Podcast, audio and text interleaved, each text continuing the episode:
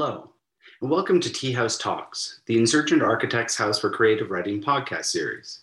Today we present an interview of Weyman Chan, led by Mark Herman Lynch.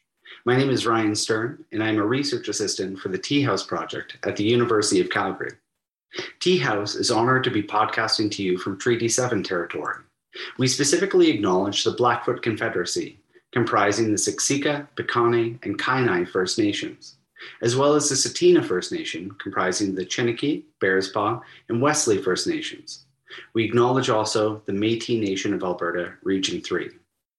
In this interview, Mark Herman Lynch and Weyman Chan's talk centers around the idea of dichotomies, sometimes false, but even when not, rife with tension and always generative. Knowing and unknowing, the persona and the author, the scientific and the poetic. Chan discusses how these dualities inform his writing and process, as well as provides two readings from his astounding body of work. Mark Herman Lynch is a mixed-race author, currently doing his PhD in English at the University of Calgary and acting president of Filling Station magazine. He has been an event organizer around Calgary, most notably through Flywheel Reading Series, and worked with youth at Wordsworth Youth Writing Camp. His debut novel, Arborescent, was published by Arsenal Pulp Press in twenty twenty. Finalist for the two thousand eight Governor General's Award for his second book of poetry, Noise from the Laundry, Weyman Chan divides his time between writing, family, electron micrographs, and non-sequitur flexes in space-time brought on by insomnia, catfish. As poetry editor of Calgary's experimental literary magazine, Filling Station, he's convinced that multiple universes intersect the ways in which ideas intersect a single word. His latest poetry book, Human Tissue, A Primer for Not Knowing, examines rage and the quest for origin.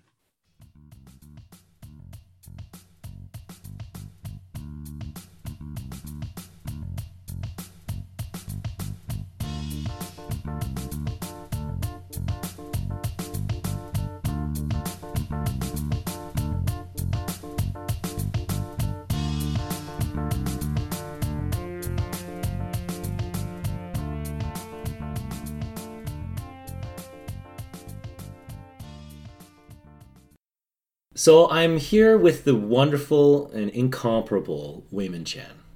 Weyman is a stalwart figure within the Calgary community. He is a personal inspiration of mine, poetic especially, but also personally. And uh, so we have him here today. He's going to do a couple readings for us and answer quite a few questions. So I'm going to just let you jump in, Weyman, and read and give us a little bit of a, a background of what you're reading before you jump in. Okay, thanks, Mark, and hello, everybody at Tia House, um, founded by, I believe, Larissa Lai, who's a good friend, and Mark, uh, who I've known for many years with Filling Station, and it's just an honor to be able to do a little informal chit-chat about uh, poetry and um, just what uh, one poet uh, kind of uh, just does uh, in the day-to-day practice, which is no great alchemy. It's just, you know, being honest with Uh, trying to put down some words on a page that reflect uh, who you are at that moment, and um, yeah, and, and taking it, taking into consideration how the world is constantly changing. Okay, so I'm going to read three poems uh, from my, um, I think it's the fourth book. I don't know anymore. It's Chinese Blue, um, and yeah, this one is called Alberta Blues. Oil on reserve, and one out of seven jogs that our pond life will draw from the ground in this charmed, slurrying chickadee-dee-dee on a diamond-toothed auger is spirit, appeased by pipe smoke now carefully worded in civic treaties that ad hoc serious feathers for cash, looking down from the weather vane that points to roadkill. Aren't we magnifyingly brilliant to reach inside this desert's old green self? If the boy was a boy drawing himself in ruts of sidewalk chalk, pigs, paladins, jabberwocks to leave his wings of tar behind, deposing the Lord of Scarecrows to become me, then he succeeded. Every sulfide oracle fume, shaking hands with fields of mill rates and royalties, while city gaps part the grass and teepee rings meet to disappear. Our tick boom logic will bounce any twig to flip its shiny bird. And so that's just kind of like Alberta oil at its best. And yeah. Um, this next poem is a more personal one. Kind of, um, you can probably tell about the title. It's about uh, the history of the Chinese in Canada. And it's called Exclusion Principle. The cosmic meadow at dusk has no one ringing the bell to play his part. The sky is a blue railway pushed through with sticks of dynamite. Dust may crumple, but the lettuce is sparkling. The foreground clangs off his vein, the celestial happy-go-lucky gold for faked citizenship. At night, the town swizzles with staked claims and letter writing. By day, the greengrocer comes with the milk. Surely it's not the empties, but the ruminant that remains. Grove of staved vegetables, whose health in the dirt ricochets off the prong of the grower. Such freighted mooing gorges on, feats of reclined power, as the sky fills with dish-rag soot again, sun-blade on the neck of night, held there for the duration of its muscle. It's the image that lasts, while people play out forgettably. What sounded like dropped fork names, ping, pang, pong, bounded down the stairs to the foot of the prairie, were, low, were, were less than rain to those who came and went. The uh, reference to the ping pang pong is this is this uh, very old joke that I grew up with, which was, how does a Chinese um, family name its children? They throw a fork down the stairs, ping pang pong. The last poem I'll read from this book is called That Animal. And it, it, it kind of speaks to uh, growing up, and then uh, when my mother died when I was two, then um, uh, we were put in uh, for two years into a foster home. And it's called That Animal. Crying myself silly when the barn doors of the orphanage closed in on my sister and me, I became that animal that chews off its memory and limps away. Like all orphanages, the other animals bite, run, return, faces swallowed by an unclaimed dark. Our foster mom claimed us.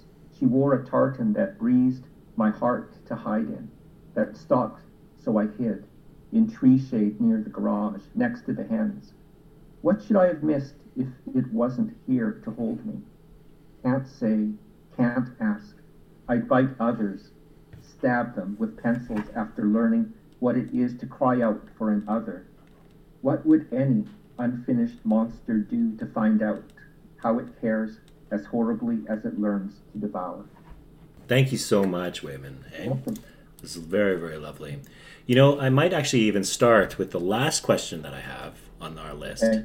um, because I feel like, for example, uh, it talks about the biographical, right? And I think, like, for example, your poetry does move between the sort of the biographical and also the historical. Um, and so my question, my first question to you is, do you feel there's a large separation from the persona in your poems and yourself, or do you feel that they're one and the same?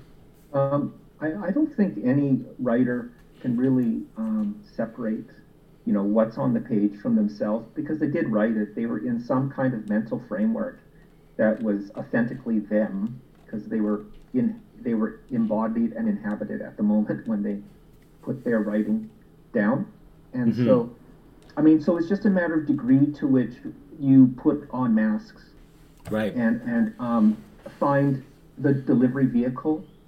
Um, for whatever you're trying to do. So let's say a poet is composing one-off poems, which comes across in a in a manuscript of poems that become the book, very differently from somebody with a much more um, structured conceit and intent behind their writing, where they're actually composing pieces that are really linked in, in a grand scheme. And so part of that grand scheme could be affecting a kind of persona yeah. that, yeah, that yeah. you're consistently trying to channel. Yeah. And so, you know, um, my latest project is different in that I'm trying to, in some of the poems, actually write from the point of view right. of something. So, so uh, in one of the poems in my latest book, I'm writing from the point of view of the sun shining into the car when my foster parents are bringing me back to Airdrie, you know, and I'm I'm two years old and watching the sunset, and the sun is speaking to me in its voice. Well, you know, that of course that that piece of, is is indefensibly tied in with who I am. Yeah. But then there's other poems that I try and speak from the point of view of an insect or something like that, right? It's interesting to think about kind of even the progression throughout your books of poetry, right? Because mm-hmm. if you think about Hypoderm and uh, Noise from the Laundry, those seem to come right from a place of I, that sort of mm-hmm. I individual, that person. But in Chinese Blue, and even on the back cover, it says there's a character, right? There's It seems to be a persona. But even in Human Tissue, it's more of an address to a you. Right. I wonder yeah. um, how you feel about that kind of like progression, and now towards the insect and to the sun, to these what yeah. we would say is inanimate. Or I think maybe a, a writer wants to try, and I mean at least I do. I like to try and push the envelope a bit and try new modes of communication, right? Because there's only so many poems that one writes that are from a kind of established, comfortable persona. I mean, you do get tired of your own writing.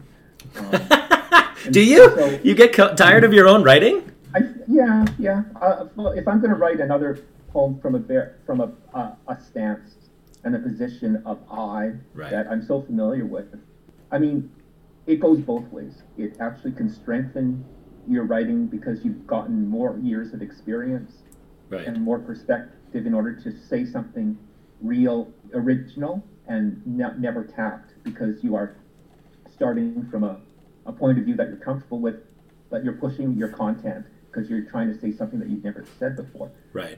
But also the creativity can sometimes say, well, why don't you take the point of something? Right. Else? Like there's one poem that the world might never see where I took the point of view of Donald Trump's toupee, speaking the man below him. Yes. You know? Yeah, absolutely. And so that was a fun exercise, but yeah. I think it's probably not going to make it into my next manuscript because it might be seen as, you know, just too far off, really not me, not myself. And so maybe that comes back to the whole idea of how separated one feels against what they're saying and the poem that comes out, yeah. you know? Well, it, your your poetry is quite funny, right? Mm. I mean, I'm not saying that as a, if I'm surprised by it. Like, your poetry is, is very, very funny. I think, for example, Chinese Blue especially has this character, this wry voice, this wry character that allows you to kind of enter into much different subject matter, right? Yeah, and that probably goes to sometimes having a certain inspiration for, for each book. Like, right. I know for Chinese Blue, I'm just uh, discovering Frank O'Hara's, po- you know, he's a New York poet from the late fifties into the mid-sixties, and his voice, his unmistakable poetic voice, is very urbane and urban, kind of dry-witted. Mm. He He's very ekphrastic because he worked at MoMA in, in Manhattan yeah. as a day job, really uh, curating international exhibits, chumming with all these visual artists whom he admired, and would write the, the pieces that are part of the exhibition where he curates. And See, so and, his, sorry, his writing itself, the writing that of his poetry, you know, he's so like quick-witted in response to the moment-to-moment occurrences right in front of his very eyes. Yeah. And so maybe what you're seeing with Chinese Blue, that book, is just the this kind of gleeful response just to the things around me, where I, I needed kind of like at that point in my writing with my fourth book, I think I needed to be re-energized to just play with uh, what I'm seeing and then, you know, take it in maybe not so much always a surrealistic direction, yeah. but at least one where I'm, I'm letting the, the, the quick the quick firings of the imagination match with the moment-to-moment leaps from image to idea to a time shift yeah. from line to line in the poems. And maybe that's what you're seeing. And and that energy, I'm hoping, will, will always carry through me. And, and you know, I, I did channel Frank O'Hara's spirit, that very his very individual kind of energy, his, his pixie-like point of view of the world. You know, yes. That, yeah. And that kind of passion for just taking something and making it his. Well, but it's interesting that he works very much, and I think this is true throughout all of your poetry.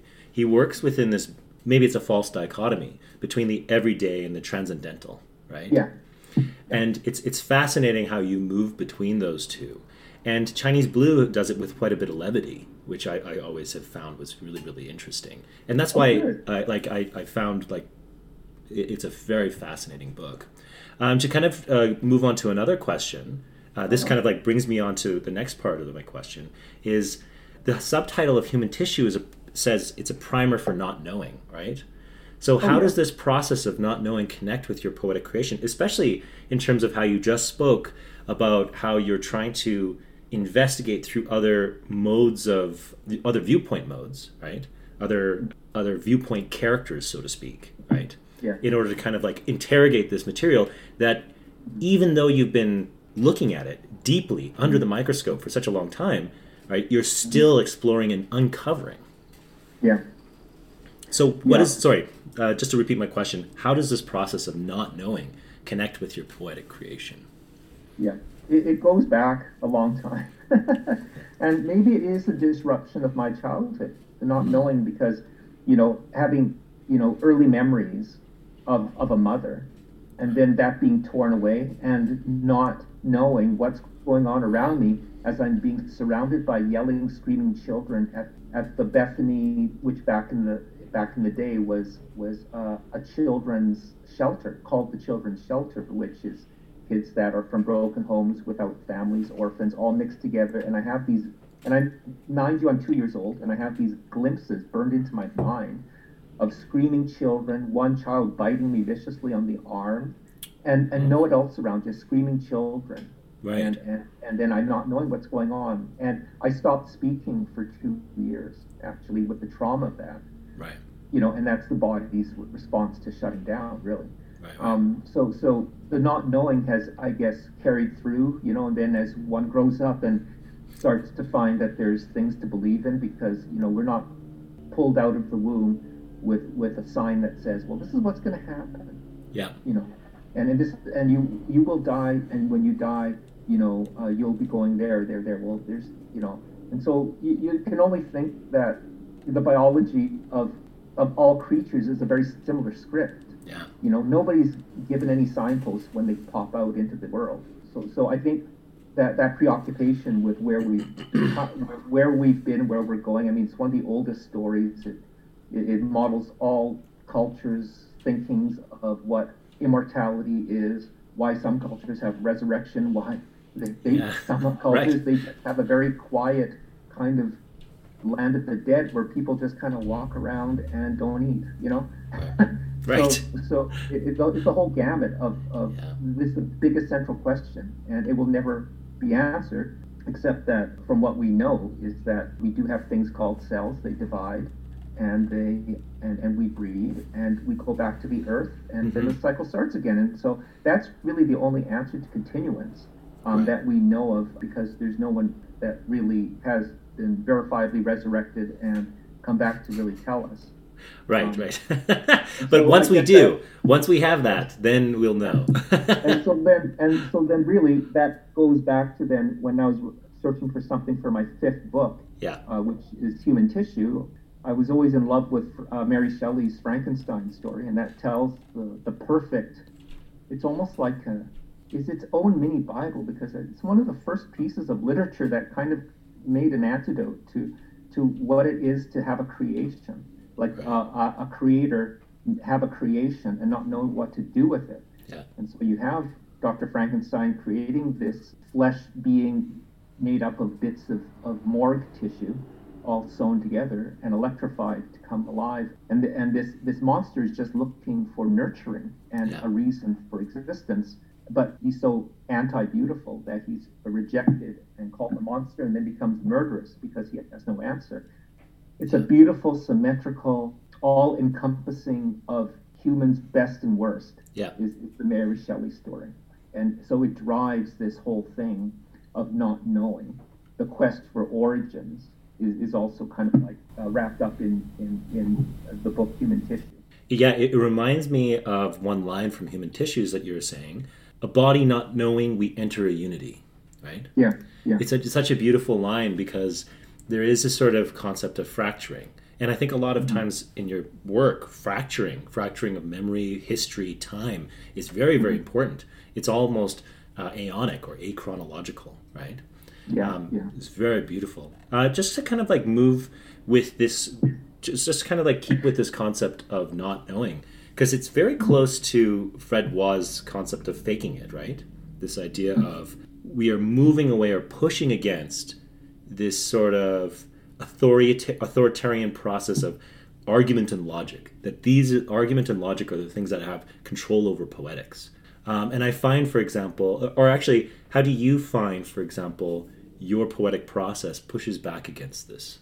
Against what again? Uh, this uh, logic? Like, sorry, yeah, I guess it's not, this is not a great question. Sorry, I wanted to kind of like really thread it into this. But you know how, yeah. for example, in Faking It, he just talks about the idea is that we're always perpetually discovering, right? Yeah. And that perpetual discovering is the answer.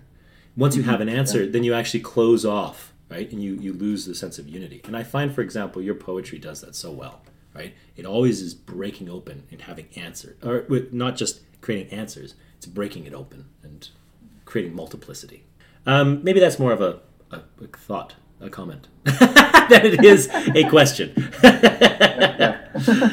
um, but yeah, you know, just to gush over you a little bit more because you're so wonderful. So another question that I have for you, this is uh, with regards to an interview you did with the Malhad Review. So you connect Heisenberg's uncertainty principle to the authorial language rupture. And just to quote you, you say, Heisenberg says position is interchangeable with momentum, which also occurs when our language interfaces the world. The energy transfer simultaneously alters perspective and relative position of both. So I have small powers, but they're big to me. This authorial transfer of energy between sentient corpus, my life, and graphic residue, the poems. This concept seems to speak uh, to your writing process in general, but can you speak about how these movements of energy coalesce within your poems, either thematically, syntactically, or structurally? Well, when I write, I'm really trying to capture what the mind is. Right. And, and if you took a recording, a magical recording of your brain for ten seconds or, or a minute, you see that actually there it's a resting state of random things. Yeah. And so how can writing, and this is what distinguishes poetry in a way from, from the sequentiality of text like documentation, essay, or, or fiction, is that there's, you know, there's no intent in moving the furniture because the furniture is just what it is moment to moment in the brain. Right, right. And so for one to be writing authentically, which is, I think, what poetry is, is that it has all these random things that are in place already.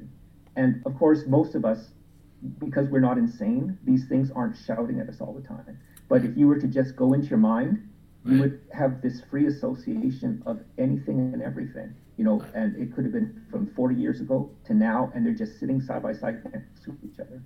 Right. You know? And so they're competing complexities. And so how, when I write, can I not kind of show that the competing complexities that exist in you at any moment, how can they not be a part of the writing? To me, it's obvious that poetry is more of the mind than any other kind of writing. Right. So that's what I do. And really, I've always thought of the Heisenberg uncertainty principle because, in a way, uh, it, it it actually speaks to the process, whether it's the writer who is writing their poem down, yeah. or it's the reader looking at that text. Either way, what whenever you start translating something into language and setting it down, it's already changed. Right. Because you've altered its positionality through your interrogation of the material, because the original thought and impetus that put down that word right. has shifted right. in your head. and and that's and in a way you could say that that's kind of like, you know, putting a law of physics onto wow. something artificially or not, but to me it's true.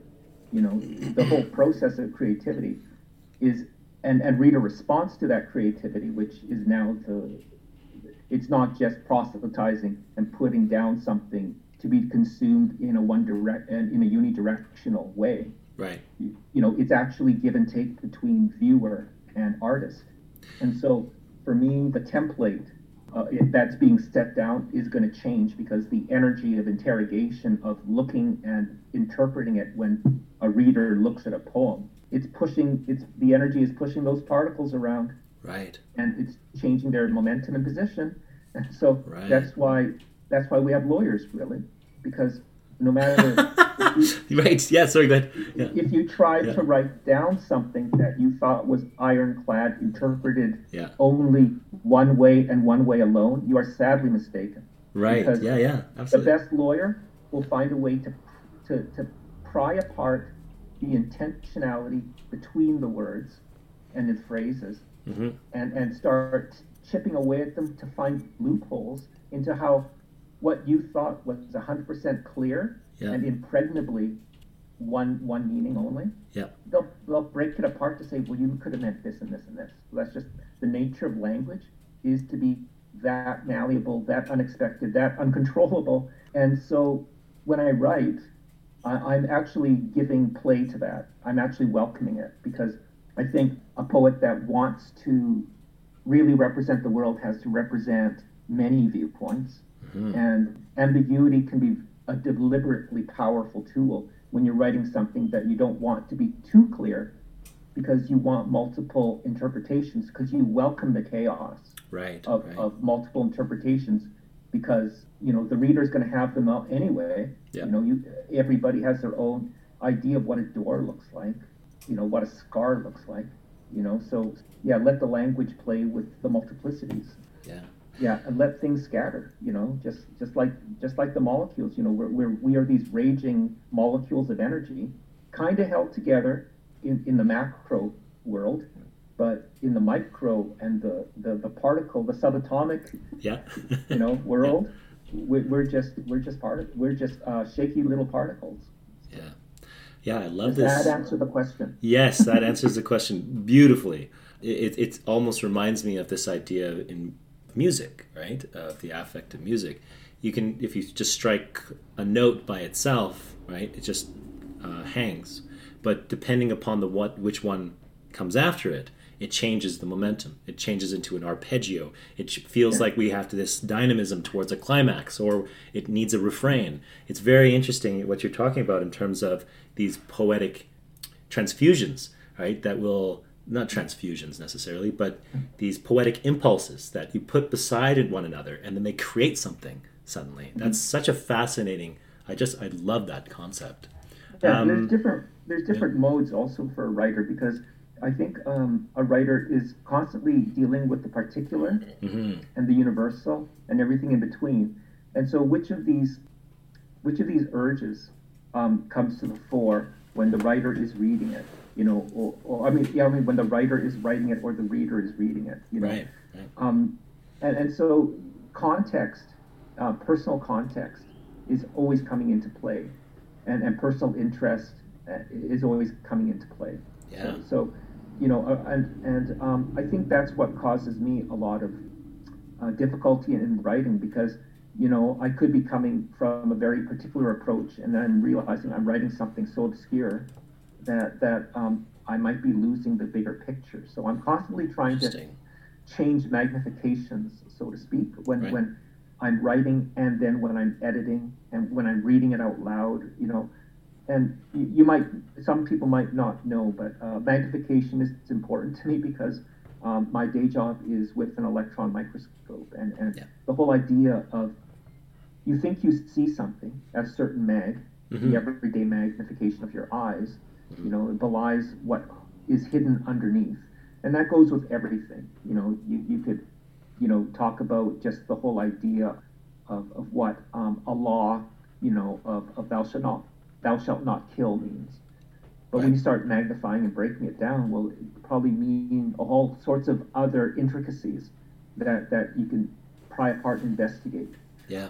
And, and so, um, yeah, the whole world is built of these different differing magnifications. I think um, a writer should should just go with that. Just just go with the not knowing of it, the and the, the need to investigate. And, and that's mm-hmm. why life is a continual investigation.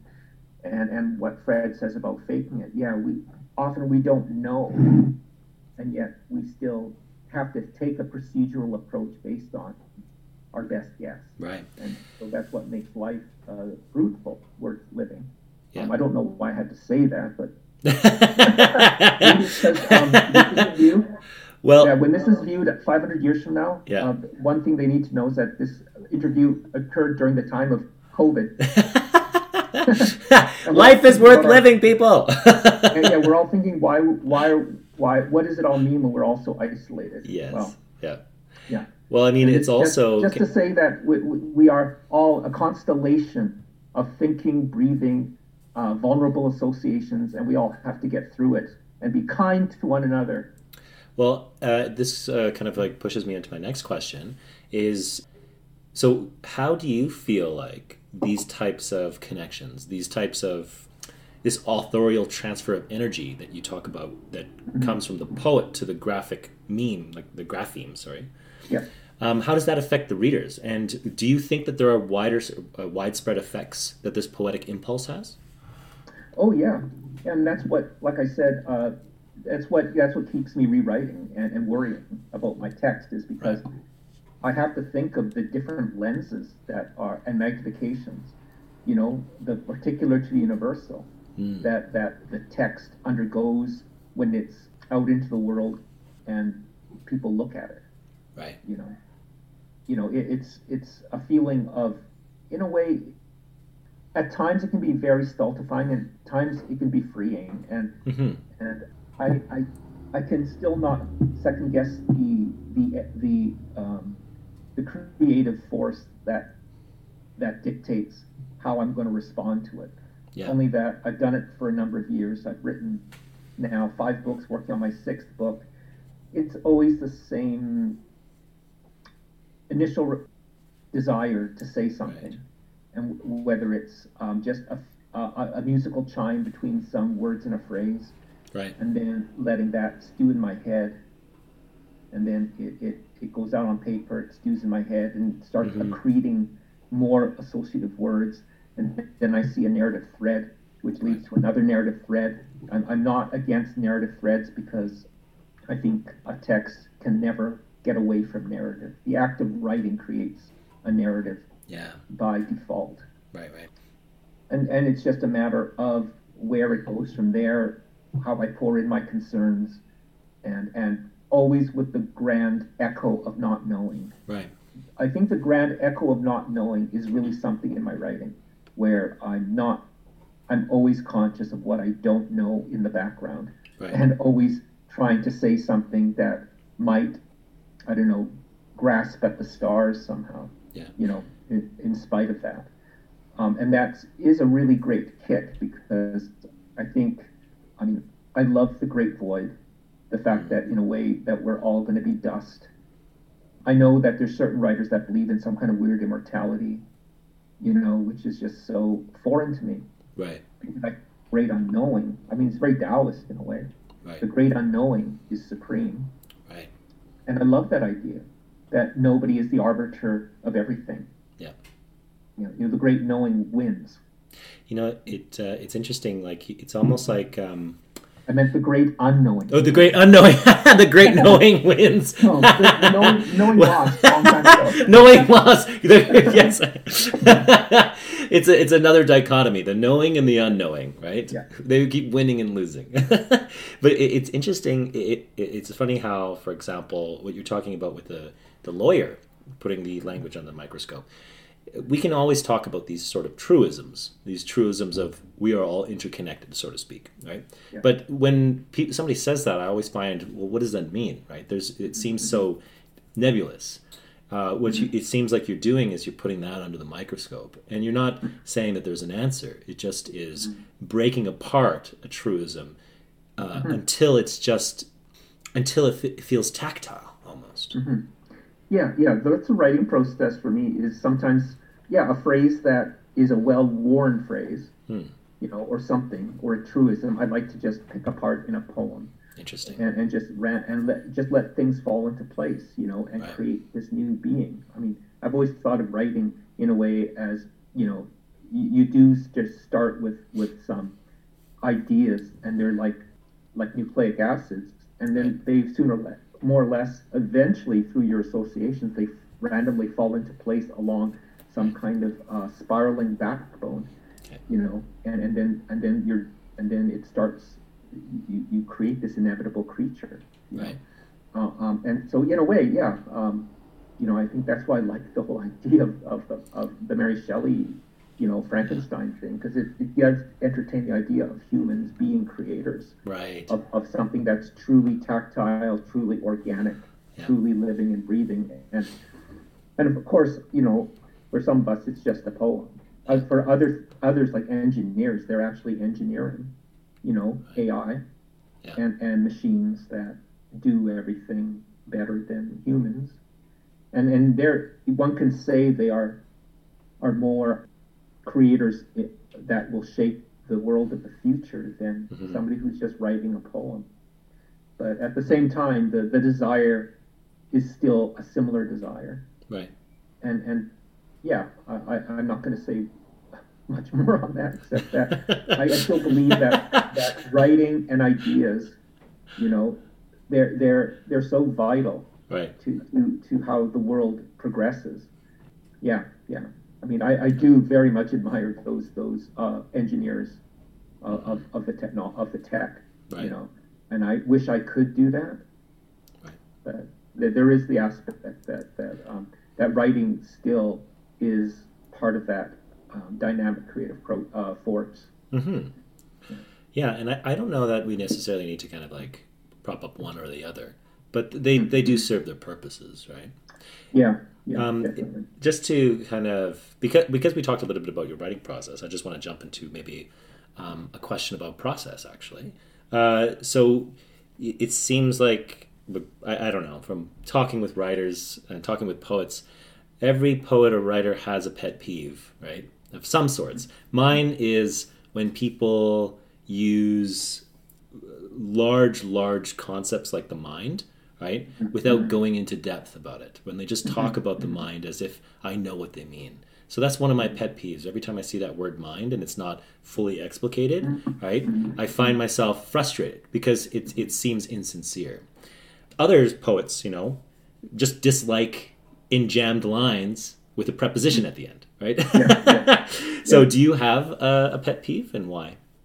Yeah, um, you know, the, old, the older I get, the less pet peeves I have about about what? You know, about about qualities of writing and oh, little things, because I think when you get close to your lifespan ending, it, it's almost like only the big things matter. Right. And so I don't care about in jammed lines. I don't care. Like one of my dear friends is very wary of a poet that uses the word silence in the text. Interesting, right?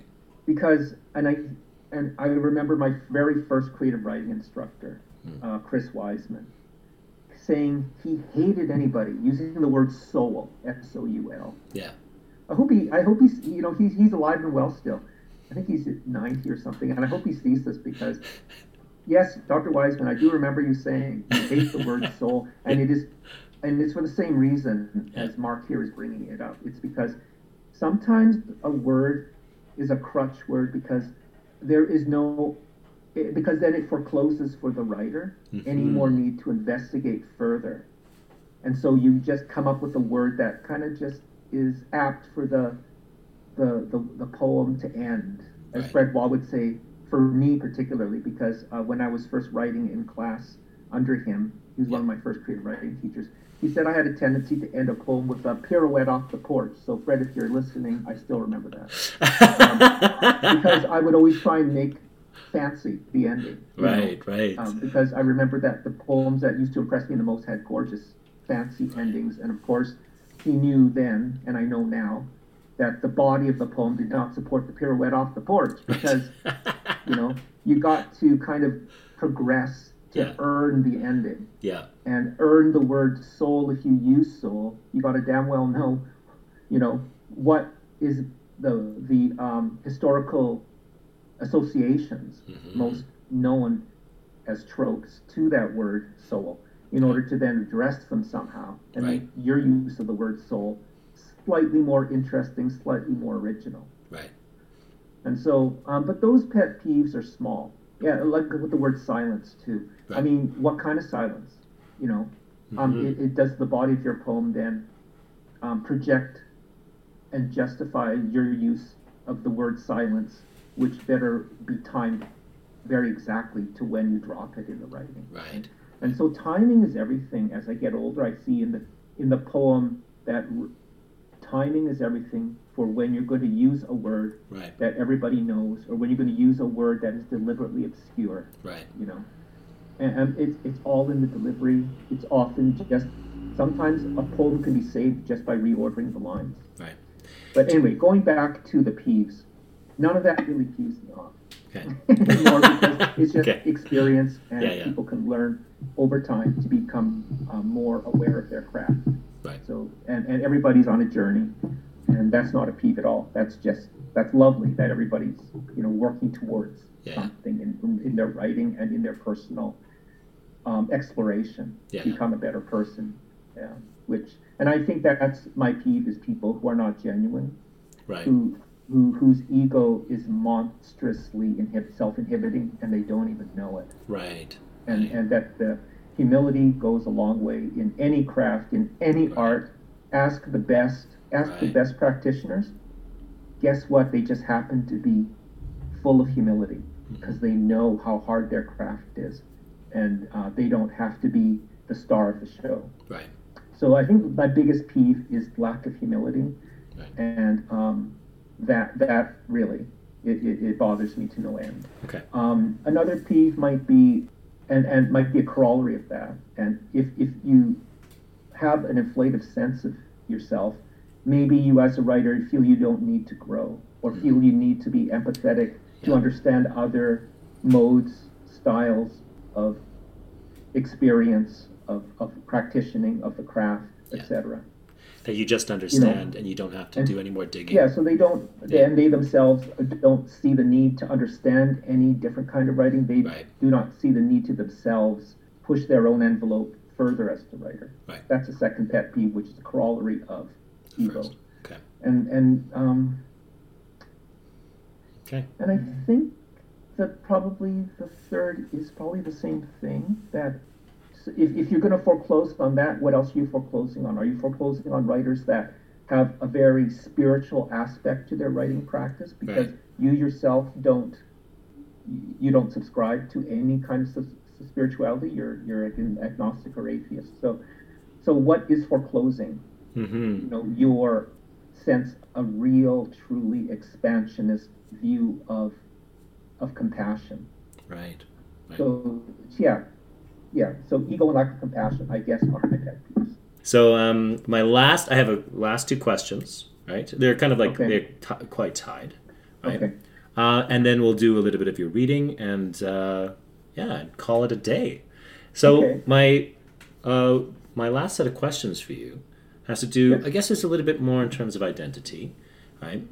But your poetry moves fluidly between European, East Asian traditions.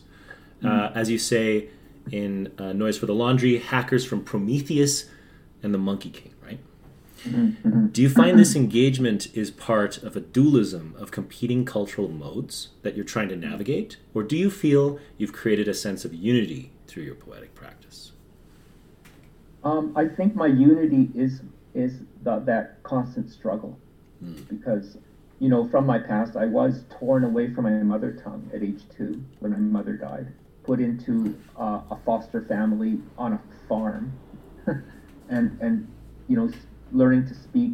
And I have these very vivid memories of not understanding a word they're saying as they're reading the early books to me about right. uh, Tip and the Ball and and Janet, whatever.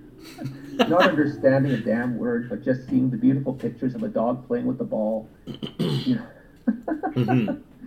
And so I think when when you have this internalized early memory, you know, of, a, of of an identity and language, and then you're torn from it, and then you suddenly have this new kind of overlay, mm-hmm.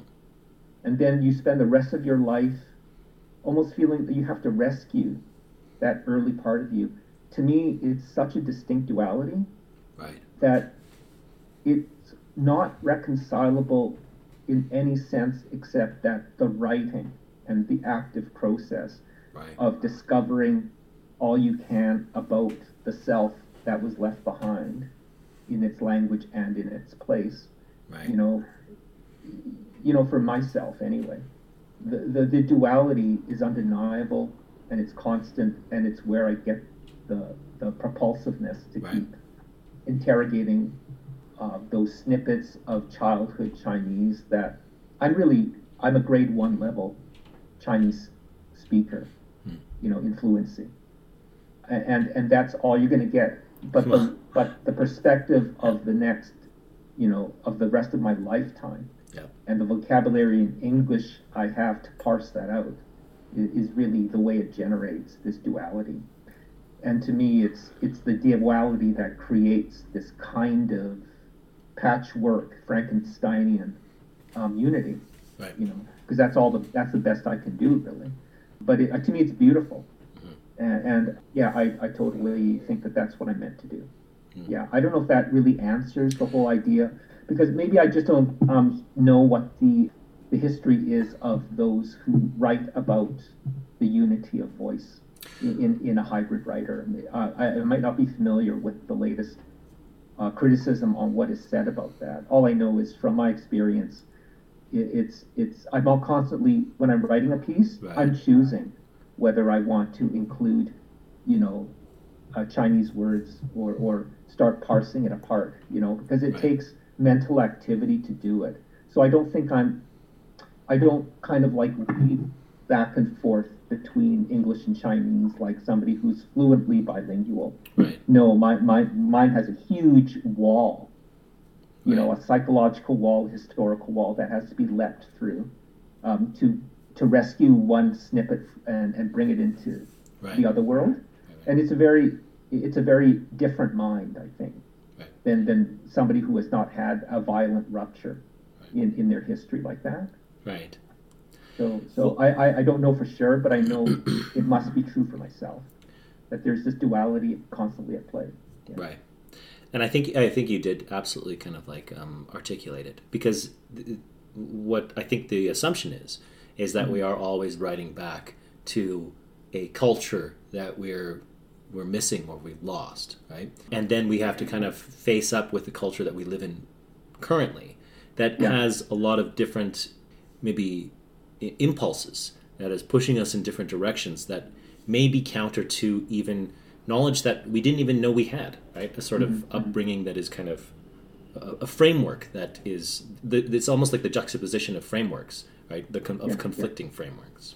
Exactly. Competing frameworks. Yes. Is very well said, Mark. Yeah. And and I do feel sometimes, because when you think of a hi- a writer of hi- w- with hi- hybrid themes in their text, right. in their poetry, they, they do have a lot more li- over abundance of decisions to make than somebody who just writes from one tongue. Right. You know, and, and, and you can't, and one can't deny the sophistication of some of the best writers of, of hybrid texts. You know, they're they're you know they, they investigate things that right. a writer in one in one language has no need to investigate. Right. You know, yeah. and, and the nuances. Yeah. And so so yeah, I'm I'm glad that I can kind of sit in both worlds that way. Yeah. yeah. Well, and you also do it in another way. You do it between science and art. Right. It mm, seems yeah, that yeah. the tension between science and art, like, I mean, it, it's interesting to think about how it's typified within this dichotomy as the mm-hmm. distinction between the cold, sterile, functional versus the playful, exuberant, but impractical, right? Mm-hmm. The poetic. And I don't really see that uh, yeah. dichotomy. I, I kind of like marry the two because yeah. I have respect and love for how they contribute to each other anyway. I don't see science as as degrading the whole expression of of the um, the notions of, of the creative mind or or the or these passions, right? I mean, right. I mean they're all interconnected. We just have science just gives us particular names yeah. for for for you know the neuron and how it fires or the acetylcholine, you know, or or or whatever it is, those microvasicles at, in between synapses, whatever, you know. Right. And, and it, it it doesn't have to get in the way, but I know that sometimes the writing can be weighed down seemingly by by the optics of other viewers that right. can say that they don't understand the words that are the science words. Why do you have to go there? Can't you just write about the flower and the salmon and the bee? You know, and yes, you can, but I mean, yeah. like science gives us yeah. all these intricate avenues to investigate further. Yeah. And so, yeah, it's it could be just a matter of optics and, and what, what the, the reader expectation is. But certainly, uh, those of us who, who understand the science between things, we mm-hmm. uh, of, of certain particular things, we we don't, we would like to entertain writing yeah. that explores it a bit and, and maybe does use some of the heavy words that are hard to understand. But that's why the the, the pocket oracle, that is the internet, that is your cell phone, yeah. lets you look up anything at that moment that we never had to use before. So a referentiality in texts is yeah. now just like everything else. When mm-hmm. your child comes talking about, you know, something on TikTok, a word that you don't know, you can look it up now, yeah. you know, and, and, and be cool. yeah, yeah. So, yeah, we're in this world that we are, we've become, yeah. you know, this cyborg of sorts, um, whether we liked it or not anyway. So, yeah. you know, we're li- we are living in this this altered, manufactured simulacrum overlay mm-hmm. that, that in, in every aspect of it. Yeah. So maybe a writer that delves into that is just being a bit more honest to, mm-hmm. to, to what we're actually going through. And certainly I... I You know, I don't know the latest tech, but I certainly feel how immersed we all are in it. So how can my writing not reflect that, right? Yeah. And also there's yeah, so much and, and sound. That, I think that ties in also to, to what some of my friends have called, you know, the cult of the easy read, you know, right. and, and how, you know, do, do we do we now, are we now in this bifurcated kind of realm where some people, you know, are going to be tech savvy and others are just going to always want to absolve themselves from from knowing about anything else, right? You know, so to what degree do we tolerate difficult texts in writing? To me, it's it's just inescapable. Something yeah. in life is going to be diff, uh, difficult in, in in in communication and in your needing to interpret it. I mean, yeah. just look at all the legalese that comes with uh, getting a mortgage. Mm. You know, or or you know, or or you get into a car accident and suddenly you have to deal with that language. Well. You know, I mean, difficult language is everywhere. And so yeah. I, I think difficult language in poetry is just reflective of, of the world we live in. Mm-hmm. So I don't shy away from difficult occasions in the, in the text, yeah. which is trying to really parse out something. um, I, I think that's just a part of, of, of the process of self-discovery. Mm-hmm. And it seems almost um, like the schism is, like one, it seems manufactured, right? There seems to be a, a strange sense of resentment towards the scientific literature, as if, you know, because that scientific literature has a sense of authority, right? Yeah. Much like, for example, uh, there's a sort of, or seemingly, a sort mm-hmm. of mm-hmm. sense of resentment towards the, the poetic, because from the from the scientific side, because it has a sense of frivolity, right? Mm-hmm. But at the same time, th- that is a sort of strange dichotomy to make. I think they can... Yeah. They yeah. definitely can be married, and I think you do it so, so well in your texts, right? Oh, thanks. Yeah. Yeah, I mean, just to say something about frivolity, I think that comes from a lightness of spirit, mm-hmm. you know, and I think you can be talking, oh, Frank O'Hara does it so well, you know, where mm-hmm. he's he's talking these lighthearted, frivolous things, you know, and, and yet he's talking about very serious things at mm-hmm. the same time, like life and death. There's a poem of his called A Step Away From Them, where he's just going on his... merry lunchtime, knowing, noticing a woman in furs getting into a taxi, you know, the the the um, construction workers, and then zing, he's right into a very quick meditation about several people who died. Right. And then he ends it with, "Oh, but I'm now on my finished my lunch break, and there's a book of poems in my pocket." You know. Right. And so wow. it's that lovely slide, which is real yeah. life. You know, we're sliding between frivolity and tragedy all the time. Right. So it's just a part of that whole yeah. mix of, of human experience, I guess. Yeah, and how strange that frivolity can be an entrance, right? Mm-hmm. Um, yes. Just as the scientific can be an entrance as well, right? Mm-hmm. It doesn't need to be a closing off of boundaries. Yeah. Right? And and you know what? I was looking over my books before this interview. And I noticed how in a lot of my books, I have one poem that is just about something very lighthearted, and the next poem is utterly, deeply tragic. And it's almost like I like that. I, I like riding that disruption. Right. In, in my in, in all of my books, really, it, it's it's almost like I'm geared towards that, because it creates then the space that allows the reader to expect anything. Yeah. One of the poems that uh, you did it really well, I found, was Patternicity of Yowling Cats, right? Where you start mm-hmm. by talking uh, about the seeing the Virgin's buns on a crumpet, and then seeing mm-hmm. Liz Taylor, right? Mm-hmm. To going to Liz Taylor's death, to mm-hmm. these uh, uh, what I think is a quite a profound question: should the Lord's shortbread taste like anybody else's? Did he have a double set of eyelashes too? Right? So I mean, the yeah, this movement between this levity, right, mm-hmm. Mm-hmm. and to the deeply serious, with while keeping that um, profound, like a deeply serious, profound question. Yeah. It seems to be a, a, a very key component of Chinese Blue, and I found that very, very interesting. Yeah, I mean, what can I say? it's, You're just it's, a um, genius. It's just um, how how the world rolls. I mean, right. I'm, I'm I'm happy one moment, and then something something um, hits me between the eyes. So one last question that I have for you, and then uh, we'll end with your reading, is you say in the Malahat interview. You speak about Jeannie Dong, a childhood friend of your sister's, I believe. Is that correct? Yeah. As one of your first poetic inspirations. Do you remember parts of this poem, which is called Intense Spirits? Do you remember what aspects of this poem struck you most? How did you turn this initial poetic spark into a poetic practice that has now spanned decades? Yeah. Um, I just remember that she, um, Jeannie wrote this poem for my sister. And it was just a very small poem called Intense Spirits. And it was just a poem about their friendship. Hmm. Very, very delicate. You know, I thought it was beautiful, simple. Hmm. I, I mean, already I was, I had notions of writing poetry then. And I thought, okay, it's simple, it's simple. But it, it was so honest yeah. and kind. And that never left me. That uh, somebody could write something so deeply honest and and um, that would mean so much. Right.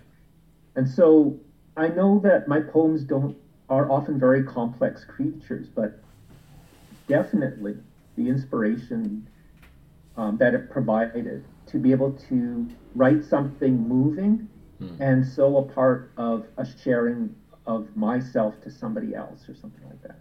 You know, I mean, that's not left me. That that that power of expression through poetry has never left me.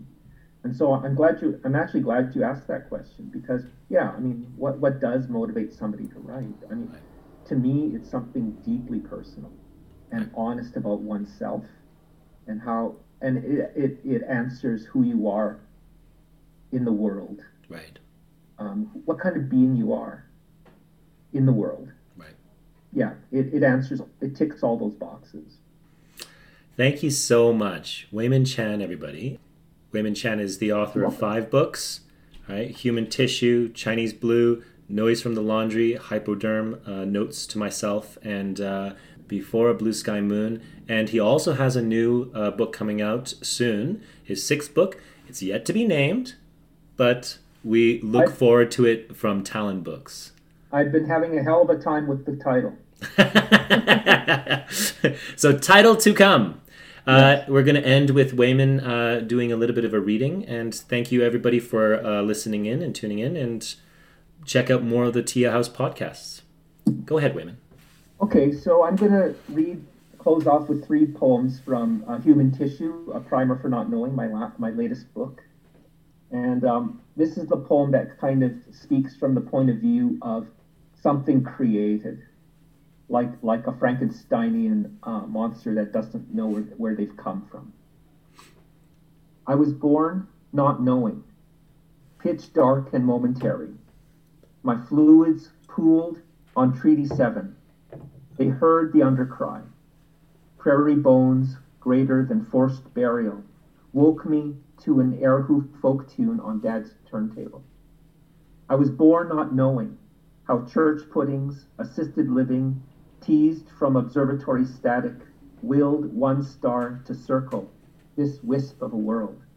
Extortion lotteries on dearly fracked buffalo scrubland, plowing oil royalties till dark. Backward falling future into past, I was born not knowing why darkness starts under the bed.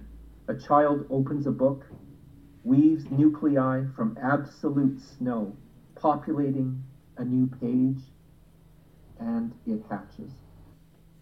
Uh, the next poem is called Night Blooming Sirius, and it's a memory about my dad. What is it enters and finds us, those stars, that we might pull from it distant life, so that nothing shared comes closer than this heart, sure beyond hope that we will continue out there? Motif, moonflower, one year, then mimosa, wilted to the touch. Resin-lidded cells twist the jar on a life stilled as I move the electron beam across the fluorescent screen. One draws from conglomerate memory whatever moves us to stop hurting, so we divide and don't stop. Goniometer's tum, a flower, won't say how its reckless bulb grouts out from a serrated leaf.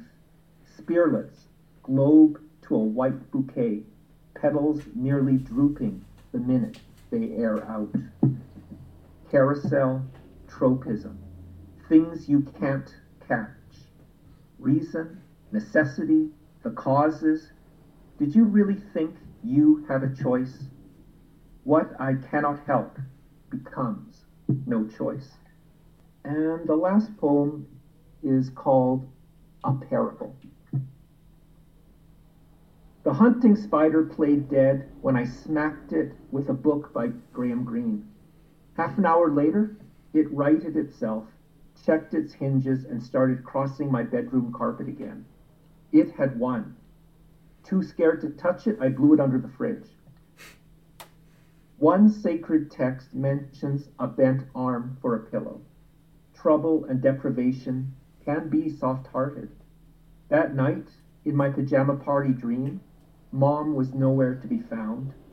Everyone had gathered around a large aquarium to see this brown clam hanging off of a wedge of rot. I said, "Who wants to see a new life form?" Sugary strings vibrated those singing clam lips. The creature next to it was even more enchanting, a Venus flytrap elegantly sprawled. Piled at the ridge of her florid mast were two scarlet rows of eyes that flashed hard at us. She wore a crown of blue stinging bees that buzzed at our faces, daring us to defend our curiosities where they were not wanted. But, try as I might, I did not detect indignation from either creature on display, which meant that the burden to soothe and not wear out the only welcome they were ever going to get, blank parsecs across oases of intelligence, fell to me. That's it. Thank you again, Weyman Chan, everybody.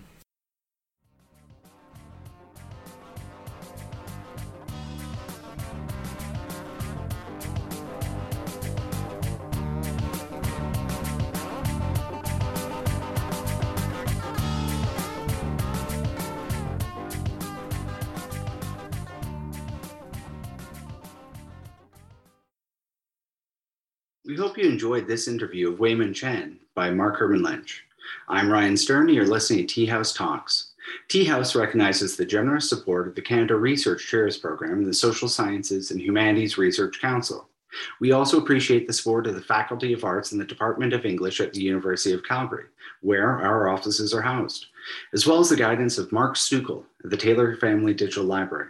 Tea House is run by Larissa Lai, Mahmoud Ababna, Paul Minier, Joshua Whitehead, Ryan Stern, Mark Herman Lynch, Marjorie Regunda. Our music is Monarch of the Streets by Loyalty Freak Music. Stay tuned for the next episode of Tea House Talks. For more on the work of Tea House, including symposia, panels, and readings, please check out our website at w w w dot tia house dot c a. If you'd like to be in touch, send us an email at teahouseyyc at gmail dot com. Thank you for listening.